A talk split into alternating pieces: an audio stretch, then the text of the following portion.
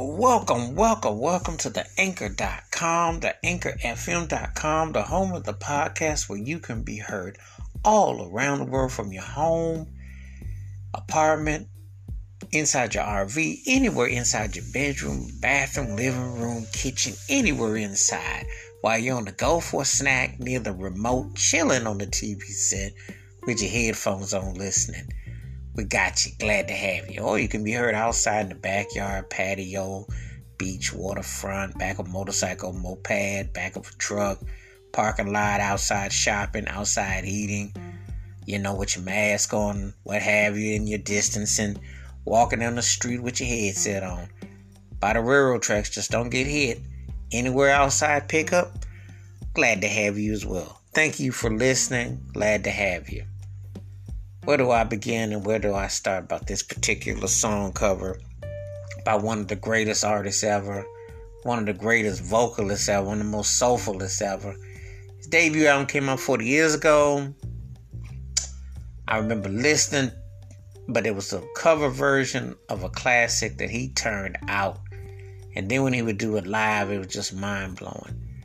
And back in the day as a kid, his slow songs seemed to last forever in a day, seven, eight minutes be like, can you just end it already? But then as time goes on, you appreciate it. You listen to it with different ears, different mindset, different way how it hit you. It, starts to make sense. It's like, don't want this song to end. It sounds too good. And when he performs it live, he just sends shivers down your spine because his voice was so soulful, so moving, and just incredible presentation.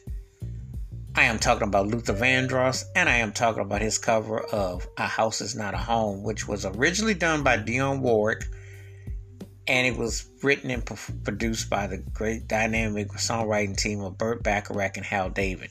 However, you say all that other stuff in the past tense because you gotta get the elephant in the room.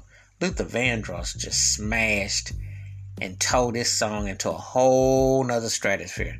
It's like whatever you heard before, you forgot. He tore it up. It's like his bloodline, his life depended on it. The instrumentation of it, the styling of it, the whole just you felt the emotion. You know, just the way he would phrase and hit the tone. Just mind blowing. An incredible, game changing.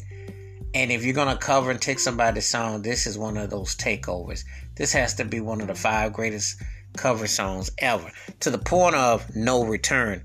No disrespect to Dionne Warwick, but we just ain't listened to your version the same after Luther just put his Luther on it. Go. He put it on there. Game over. And Luther Vandross was one of the greatest all around artists ever as a singer, songwriter, producer.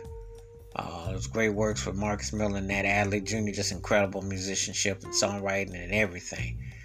And this cover, though, was the stone cold truth. Incredible.